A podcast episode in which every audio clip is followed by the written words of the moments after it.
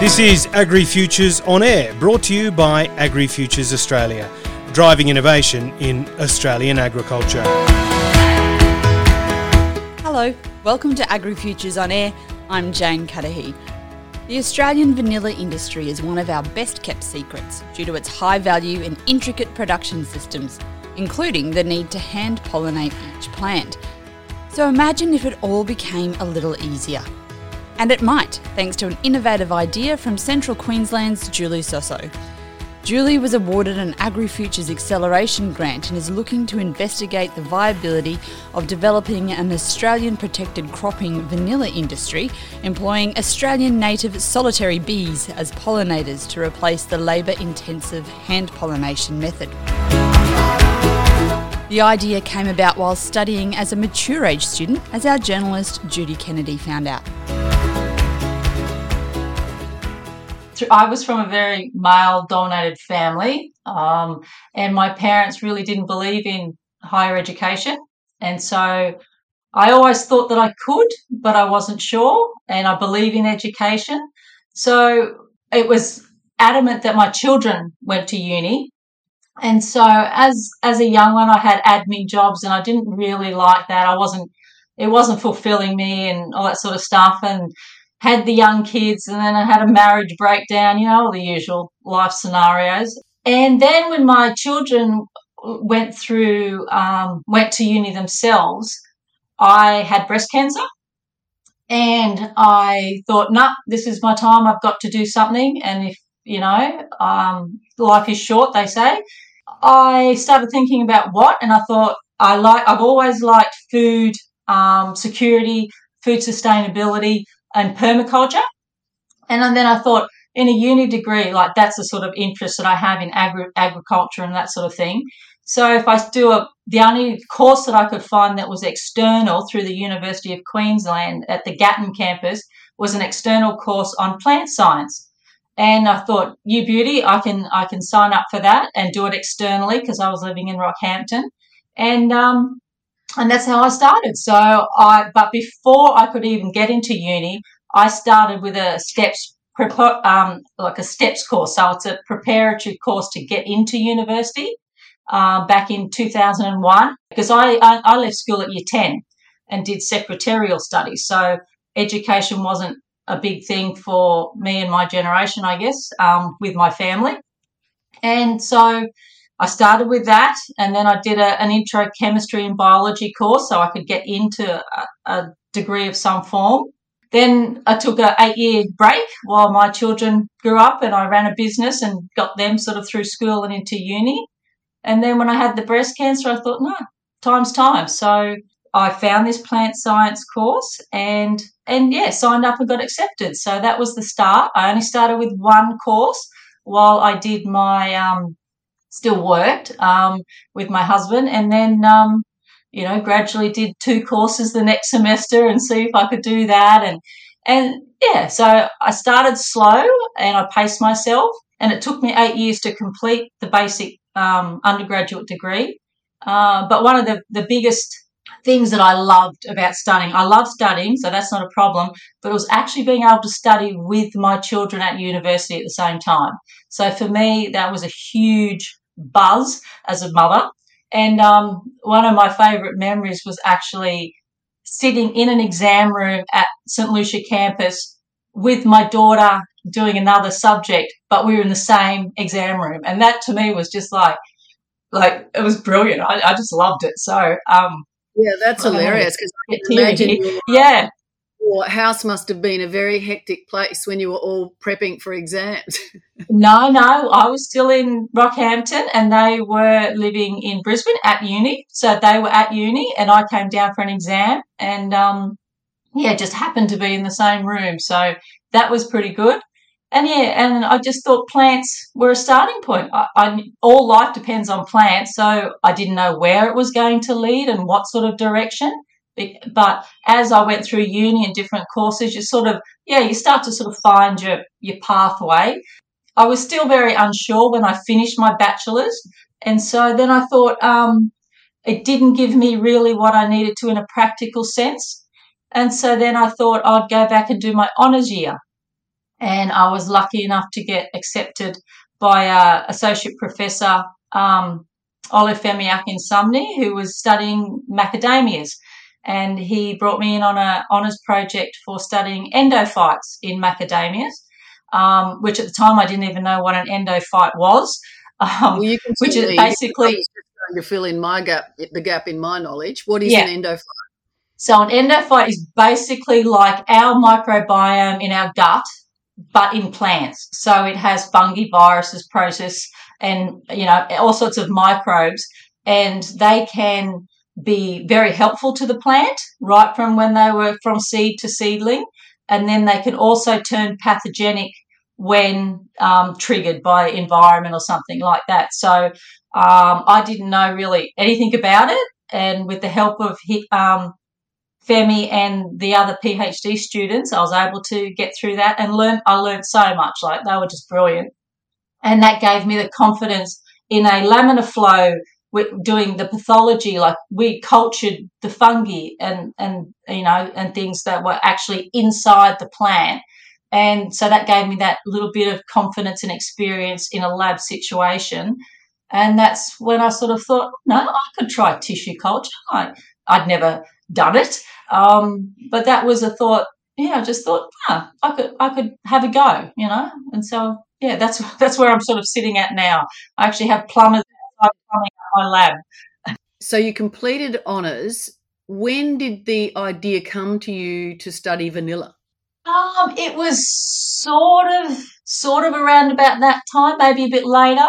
Um, my stepson actually saw an article on David Su with the Vanilla Dome um, on the ABC, and he put the little link to me. He said, "I'll oh, have a look at this," because I talked about it, you know, just in conversation a couple of times with him, and um, and yeah, he sort of put me through. I thought, and then I watched it. I thought that's a really cool, innovative sort of idea.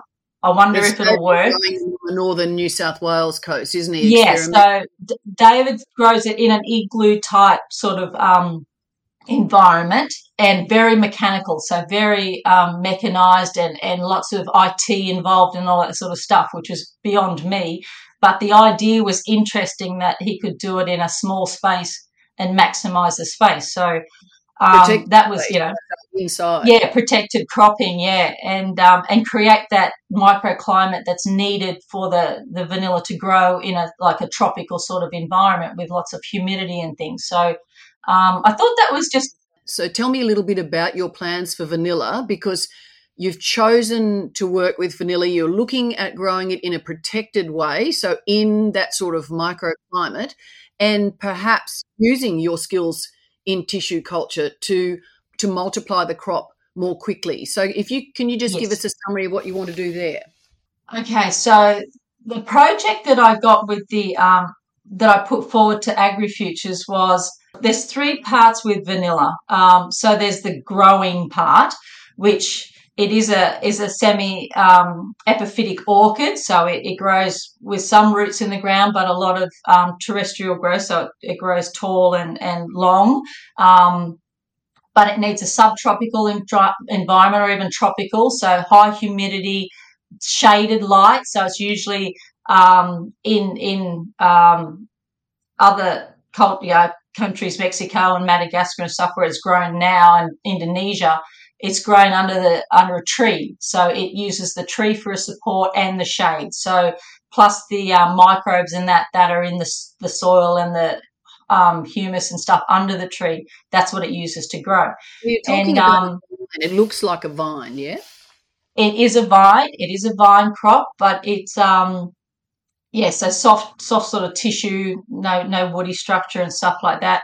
Um, and it grows very long. It can grow very high up trees if allowed to, um, but they have to keep it lower so that they can actually pollinate the crops. So a vanilla is hand pollinated um, because our current um, commercial environments don't have the native bee that was um, first pollinating it back in the your sort of 1500s and before in Mexico where it was first developed by a tiny little bee called euglossine bee. Um, And then when they exported it by Cortez in the 1500s, that bee obviously never came with it, and that was the only pollinator. So they couldn't replicate it to flower and, and get pollinated. And so then they um, a hand pollination method was developed, and that's what they still use today on all flowers. So the flowers will only last for sort of four to six hours early in the morning, right on sunset to midday. And if they don't get pollinated within that time, they drop off and they die. So you don't get a pod from that um, that flower. And so there's a whole process sort of in that. A plant will take three to four years to get to the flowering stage. And then once it flowers, you've got that very limited time frame to actually pollinate it. Um, and then if you are lucky enough to pollinate it, then you it's at least a sort of eight or nine months for it to then um, develop and grow within in the pod um, to a ripened stage. Uh, but that's not the end of it. Then you have to pick it before it splits, and then you have to do the processing side of it, which uses enzymes to actually develop the seeds and the and the substance within to then create the actual vanillin that is the flavor that we know as vanilla. So I'm starting to a, understand a, why it's such a such a costly a, ingredient. Exactly. And it's almost like yeah. you know raising a child from from baby to to primary school, isn't it? You've got that yeah. nine month and then you're still keeping very long process, and that's why it's the um, second most expensive spice in the world because it is such a hand hand in intensive growing um, scenario to to actually get that end result. Um, so yeah, it is just a fascinating plant. It's got a fascinating history, and um, yeah, and it's just a beautiful plant to grow as well. So my thoughts a, it's a beautiful plant. Like so, that's the thing it is a food crop, which was my other interest. And then I thought when I started looking at getting just enough for my little experiment in my shade houses down the back, it was like they are like the little plants are fairly expensive, but if I wanted to mass produce them, that was going to cost a lot initially. So then I thought, I've done my plant science here, so why don't I develop that knowledge and start looking into tissue culture, which I'd never done. Um, but I felt that little bit of confidence because I did that tiny little bit of laminar flow work.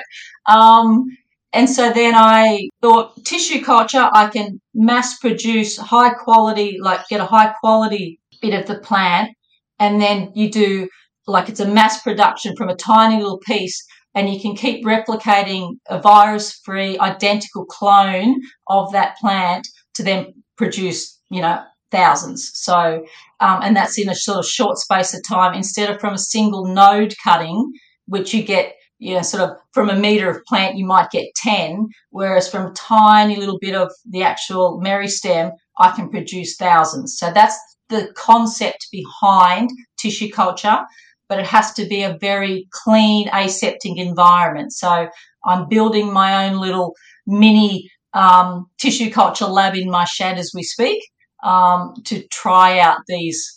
The whole idea. It's it's it's quite an interesting journey on its own. So many plants are now tissue cultured. Yeah. So you're using your degree, you're using your tissue culture skills, but you're also introducing another interesting element, which is the native bee. And you referred before to bees being used yeah. in the very early days of pollinate for pollinating vanilla in Mexico.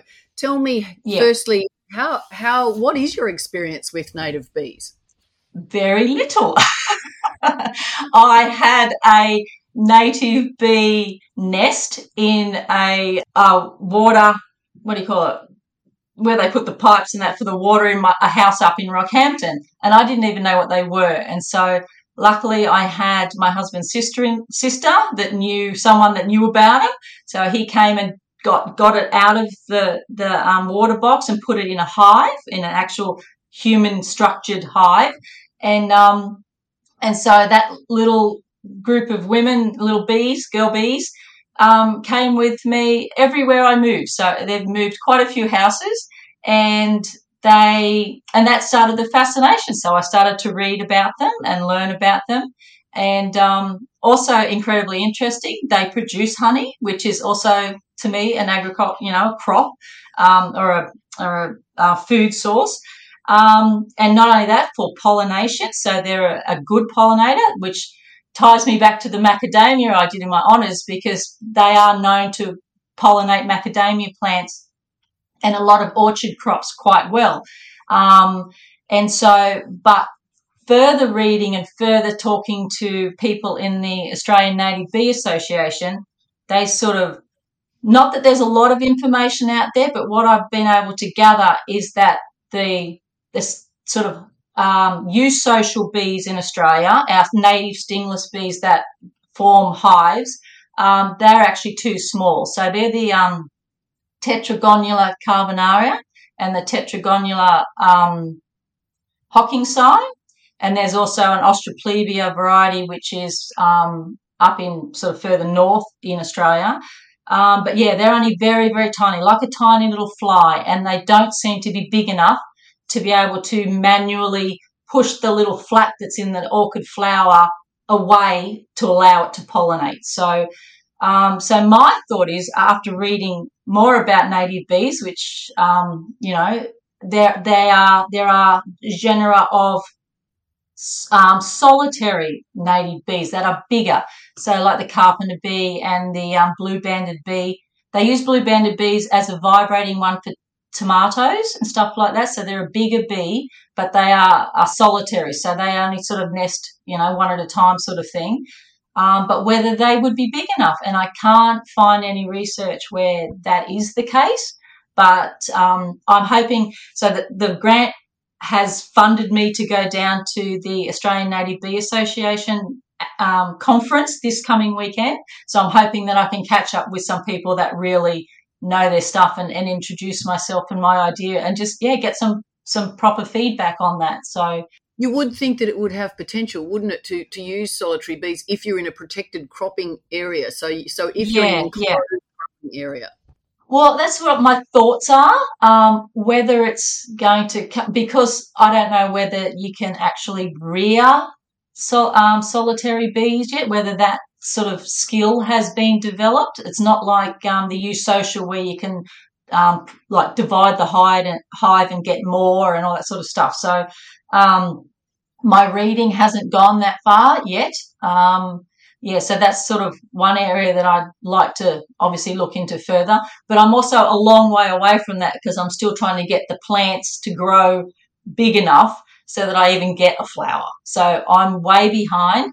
I've only ever seen the um, natives growing the actual the actual vanilla growing in one area like I've never seen it. I um, went to a, a producer and, and, they were lovely enough to show me their crop, which I you know sort of never seen. But um, yeah, it's it's a thing that if you you know if life doesn't bring you to these things, then you have to go and find them for yourself. So where would you see yourself then in a few years? Where would you like to see yourself?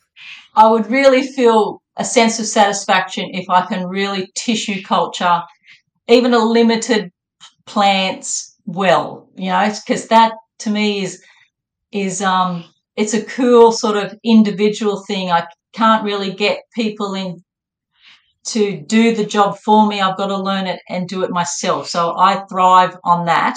Um, and I mean, orchids in particular are beautiful. So, I mean, I can develop into just sort of normal floral orchids versus, you know, just the vanilla and things like that. Um, so that would be, you know, that would be a real triumph if I can get that um, to work well. And then I'd love to see my own orchid, like my own vanilla flower and produce a pod, you know, so that in itself would be amazing yeah, and then the the journey starts again on how to process them and how to do, do all these other things. So um, yeah, I don't think my learning's going to finish anytime soon. I've I've um, got a long way to go, and it's a long a long process, but thoroughly enjoyable, and it keeps my headspace much happier without than not having that direction. So, uh, yeah, I'm excited, but but also scared. Like you know, as you, as you are when you're not really sure what you're doing or where you're going. But yeah, as I'm sure you probably will somewhere. when you first started out with your uni degree as a mature age student.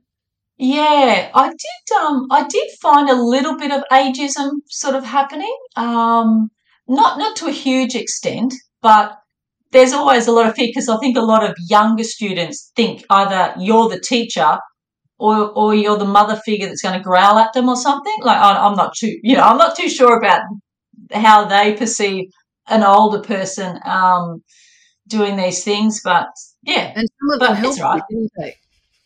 They did, yeah. Especially um, the the the PhD students in the honors, they were just fantastic and such smart, bright scientists for our future. So I mean, they were just incredible, and I um I give them a lot, a lot of thanks for all their work and their help, and um, and just support. Like they could have just you know ignored me and pretended I wasn't there, but they didn't, and they really put that effort in to support me as a person and as a you know a fledgling scientist. So that was um yeah very special for an old chicken like me. Yeah, so that's good.